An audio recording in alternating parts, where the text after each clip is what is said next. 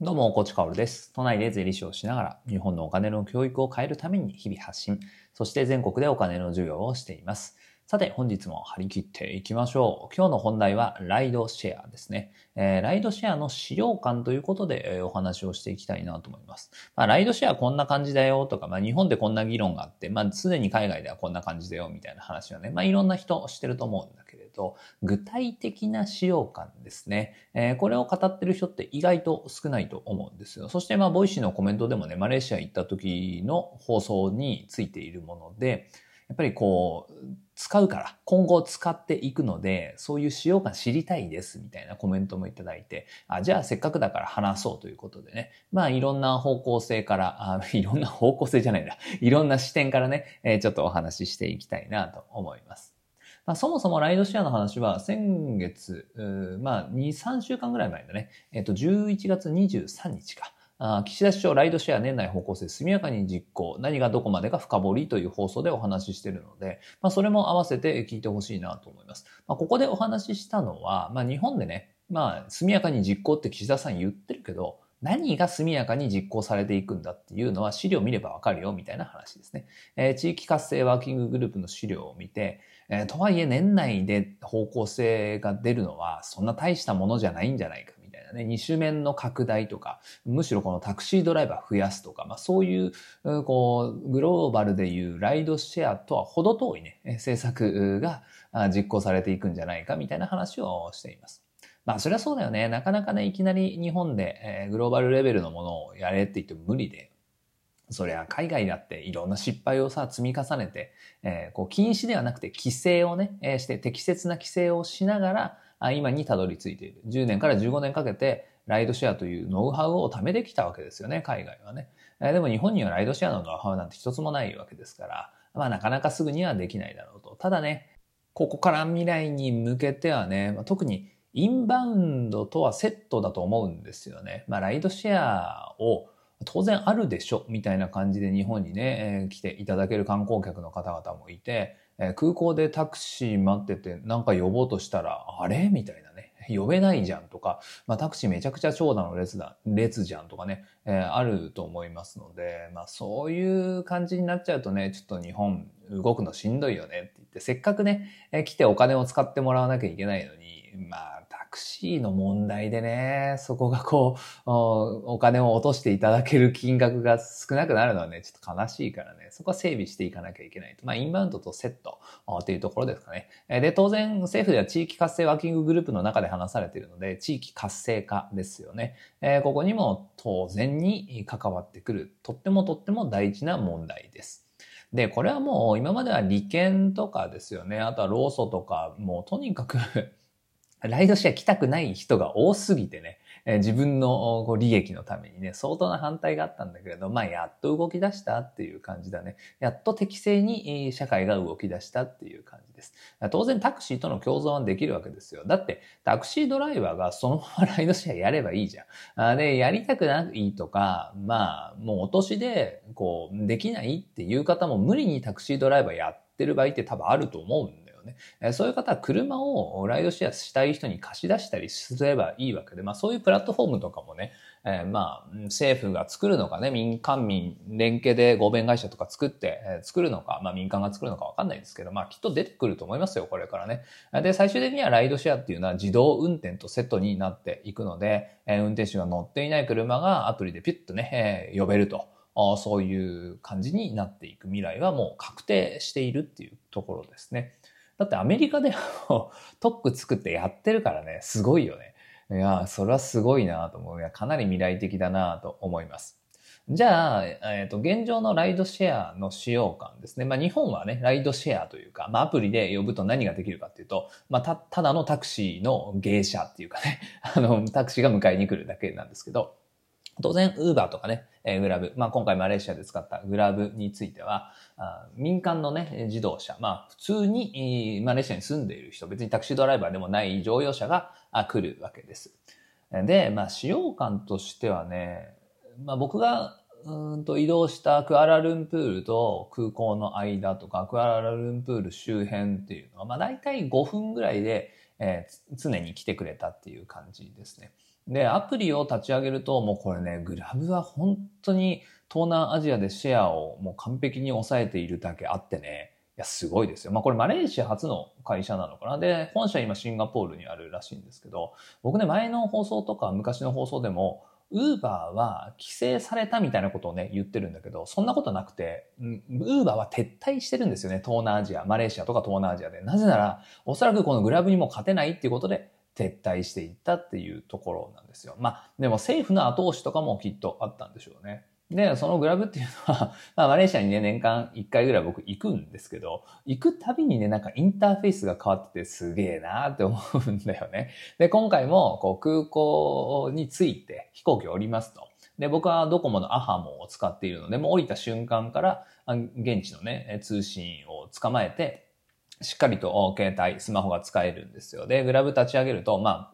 あ、あの、いつものごとくインターフェースが変わっててですね。で、アップデートをして、再度ね、ちょっと、こう、リセットされてしまってる初期情報。名前とかはね、リセットされてなかったけど、クレジットカードの登録とかをして、じゃあいざ使おうというところですね。で、まあ深夜1時についているので、これが動かないと結構焦るわけですけど、まあ当然ね、え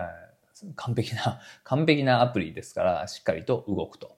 で、まず一番びっくりしたのは、日本語になってましたね。日本語も選べるようになってました。まあ、地図で最終的にはね、こう自分の目的地を入力していくんですけど、そこは日本語対応にはなってないんですね。地図は英語なんだけれど、それ以外の、まあこれスーパーアプリなので、タクシー呼ぶだけじゃなくて、他にもね、めちゃくちゃあるんですよ。前払いとかね、まあ、金融とかですね。あとは当然、ウーバーイーツと同じようなね、グラブのイーツもあるし、えー、あとは保険とか、ホテルの予約とか、まあ、アミューズメントパークの予約とか、あとは郵便とかもあるんですよね。えー、なので、もうアプリを開くと、ものすごい量のメニューがあるんだけれど、全部それが日本語で確認できるんですよ。いやー、すごいですよね。まさかのね、この日本語対応はね、深夜に着いた自分としてはね、ありがたかったですね。やっぱりちょっと安心するからね。まあ、ただね、えー、アプリですから、アイコンが、車のアイコンがあるんだよね。これ英語とか、例えばマレー語 だったことはないけど、だったとしても、まあ、車のアイコンあるので、それを押すと、もう配車の画面が始まるって感じだね。えー、まずは、乗車地じゃない、えっ、ー、と、目的地か。目的地を入力します。で、まあ、頭文字3つぐらい入れると、まあ予測検索とかで出てくるので、それを選ぶって感じだね。ここはもう英語で入力しないといけないんだけどね。で、それを選ぶと次、どっから乗るのっていう感じで、これももう GPS を捕まえているので、まあだから GPS オンにしとかなきゃいけないんですけど、あんた今この辺にいるから、ピックアップポイントここが一番近いから、ここでどうみたいな感じで出てくるんですよね。で、それをポチッと押すと。で、その後に車のレベルを選択するんですね。これは結構いろんなレベルがあって、普通の乗用車から始まって、えー、大きい車どうですかとか、まあ旅行者用みたいな感じだよね。だってキャリーケースすっごい大きいの2つとか持ってたら乗用車じゃ乗り切らないからね。まあそういうのを選べたり、あとはプレミアムクラスみたいなものも選べます。で、プレミアムのまた大型車とかね、そういうのも選べたりします。で、僕は、えー、着いてすぐ、ね、6時間 ?7 時間ぐらいフライトですぐまた車っていうので疲れてたし、まああとは、まあ深夜だからね、こうプレミアムの方がより良い人が より真面目な人がいるかな、の、うんと、女優、うんと、ドライバーとして来てくれるかなと思ったのと、あと、クアラルンプール国際空港からクアラルンプールの中心地までは、まあ、どんなにかっ飛ばしても深夜ガラガラで、どんなにかっ飛ばしても45分ぐらいはかかるんですよ。で、通常だと多分小1時間ぐらいかかるので、まあ、結構時間かかるなーっていうことで、プレミアムクラスにしました。そしたらね、ベンツですよ。ベンツがね、えー、ざっと僕のところに迎えに来てくれたという感じ。で、時間はまあ当然ね、その時々にもよるけれど、まあ配車スタートをして、あ、そうそう、今のね、車を選ぶともう配車スタートになるんですけど、えー、車が捕まるまでにだいたい20秒ぐらいかな、5秒から20秒ぐらいで捕まるっていう感じですね。で、どれぐらいで来るかというと、だいたい5分ぐらいでピックアップポイントまで来てくれるっていう感じです。で、そこで着いたら、まあナンバーがね、アプリの方に出る、出てくるので、えー、このナンバーを確認して、車を見てそのナンバーを確認して、よしよし合ってるっていう感じですね。えー、そうすると、もう向こうもね、なんとなく、あ、こいつかなっていう感じで雰囲気を察してくれて近づいてくるので、車が。あ手を挙げて、えー、止めると。で、乗るときに、え、まあ名前を言った方がいいですね。登録している名前を言うと、OK, OK っていう感じで、まあ向こうもね、理解をして、お互い納得してスタートという感じですね。まあ大体、まあ大きな車を、大きな車じゃない、大きな荷物持ってくる、持ってると、運転手の方が降りてきてくれて、ハローみたいな感じで、えー、後ろにね、積んで、で、一緒に乗り込んでスタートという感じですね。もうこれでほぼ終わりです。もう配車した瞬間に金額は決定してるので、あとは着くまで待つだけですね。で、着いた後に、ありがとうって言って、サンキューって言って降りるだけっていう感じです。まあ、当然ね、後ろに荷物積んだ場合はね、荷物を下ろし忘れないようにしてほしいんですけど、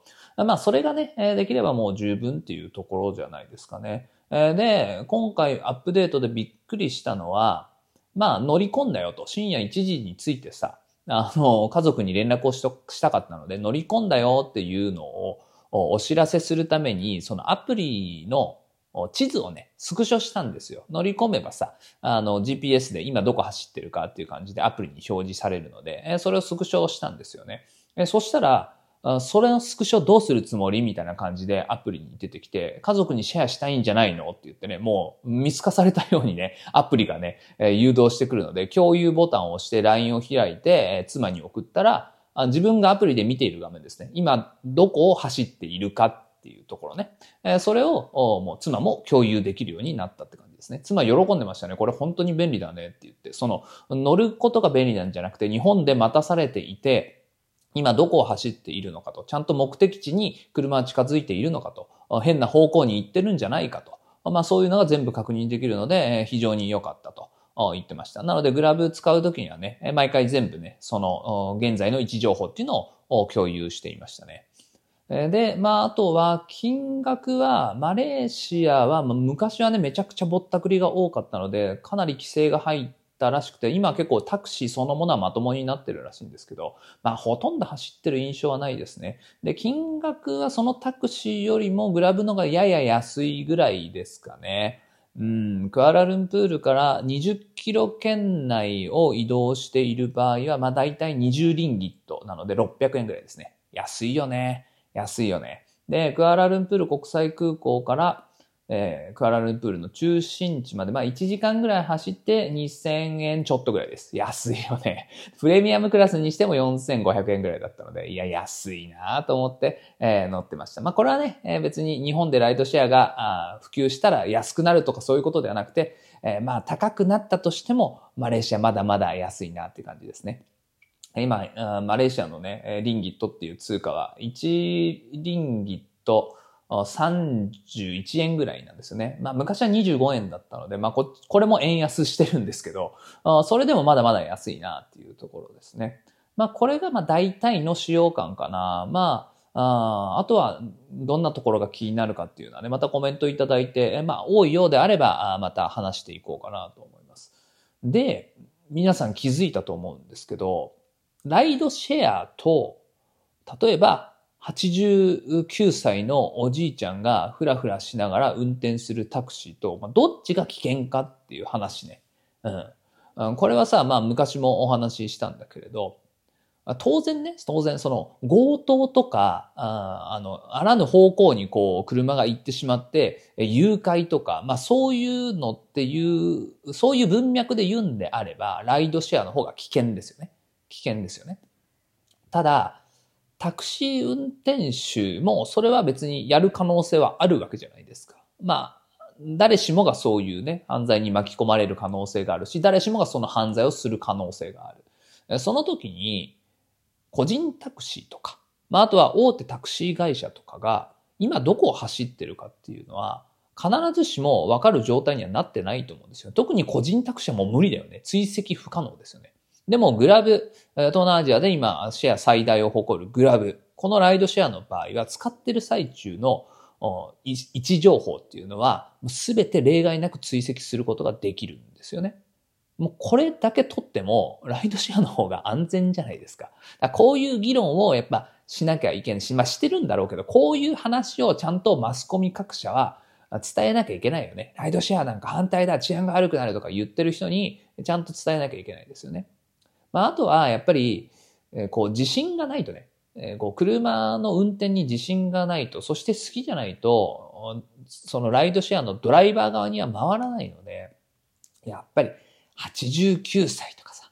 95歳とかさ。まあそういう人はね、いないんですよね。いない。まあマレーシアには当然いないんだけれど、日本でもおそらくいないと思います。あしかもそのライドシェア側ですよね。会社側。まあこの文脈で言うとグラブ側が審査落とせますからね。何歳以上はドライバーになれませんみたいな。審査落とすことができるので、まあそういう健康上の問題を抱えたドライバーっていうのも減らせるっていう意味では安全じゃないかなと思います。まあそして何より地域活性化とか、あとはインバウンド活性化につながるっていうとこね。えー、だからね、まあメリットはたくさんあるんだよね。で、デメリットは何かっていうと、やっぱりタクシー会社が減る可能性があるってことですよね。で、既存のタクシードライバーが仕事が減る可能性があるってことですよね。まあこれは当然デメリットにはなるんですよね。働いてる側の人たちからしたらね。でもそんなのはさ、いつだってそうじゃん。税理士をやっていて AI が入ってきたから仕事が減るかもしれませんと一緒でしょ？文脈としては。あなので、まあ、こんなものはね、もう10年前に本当は解禁していなきゃいけなかったものなんですよね。えー、でも忖度とか利権とか労組とか、まあ、いろんなものが絡み合って、えー、グローバルからここでもかという感じで、この分野でも10年遅れになっちゃったのか日本っていう感じで、まあ海外でライドシェアを使えば使うほどにね、やっぱりちょっと悲しい気持ちにはなりますよね。まあただ、前首相の菅さんの一声でね、なんか動き出した感じがするので、まあ日本版ライドシェアという感じで、なグローバルとはちょっと違う形にはなると思います。まあいきなりね、解禁をすると、ウーバーとかグラブとかにね、食い尽くされちゃうので、えー、なのでそういう感じにならないようにね、まあ政府がある程度舵取りをしながらも、民間の自動車が人を運ぶっていうね。まあ、これを実現していくといい感じになるんじゃないかなと思います。まあ、誰しもが納得する形でね、え導入っていうのは無理だと思うので、えまあ、日本らしく行くんであれば、やっぱり最大限ね、安全面に配慮するっていうところですかね。えあとは、やっぱりタクシー待ち、えその時間っていうのを短くするっていう感じで、まあ、それが実現できればいいのかなと思います。やっぱり何度もね、えー、 Voicyでも語ってきたけれど、YouTube ライブのコメントでね、鎌倉市もタクシーが全然足りないみたいな話を聞いて、さすがに危機感を覚えましたね。鎌倉市ってだって観光客めちゃくちゃ多いでしょ。そこでタクシー全く足りてないんだったら、もう相当機会損失あるので、えー、日本頑張ってほしいなというところでね、えー、今日はライドシェアの使用感ということをお話ししました。まあこれがね、えー、まあ誰かの後押しになったりね、ああ、そういうものなのかってみんながね、興味を持ってくれたりね、え情報がシェアされていくことを願っています。さて、最後にお知らせです。え9月からかな、プレミアムリスナーでは毎月セミナーをするという感じで、え9月、10月、11月とやってきました。今月12月のセミナーは、ふるさと納税です。12月の22日金曜日の20時からね、ふるさと納税セミナーということで、まあ当然ね、解説もするんだけれど、まあテーマはかゆいところに手が届くですね。えー、ふるさと納税っていうのはさ、なんか、まあお得なのは分かってるんだけれど、まあ得した感覚がちょっと若干薄いよね。どこ見ればいいの？とか、あとはふるさと納税限度額ちょっと超えちゃったんだけど、このちょっと超えた場合はどれぐらい損してるの？とか、まあこういうのを解説してる人ってほとんどいないんですよ。なぜならこれは税理士とか専門家じゃないと解説できないからなんですね。でも、やっぱりこういう情報って必要じゃないですか。あなので、まあ今回お話をするっていう感じですね。で、まあ質問はね、たくさん答えたいなと思うので、えー、プレミアムリスナーの方は、まあプレミアムセミナーだしね、えー、まあ、どの放送でもいいので、コメントに残しておいていただければ、まあ、それはね、えー、なんとか答えようと思います。そして、えー、放送中、セミナー中、ライブ中に、え、いただいた質問というのも全部答えたいなと。で、あとはみんなでね、おすすめの商品とか、あこうシェアできればなと思っていますので、ぜひぜひ12月22日金曜日ですね、えー、もう今年も終わりだねとか言いながらね、えー、皆さんでセミナー、ライブやりましょう。お待ちしてますので、よろしくお願いします。それでは本日も張り切っていきましょう。素敵な一日をお過ごしください。最後まで聞いてくれたあなたに、幸あれ。じゃあね。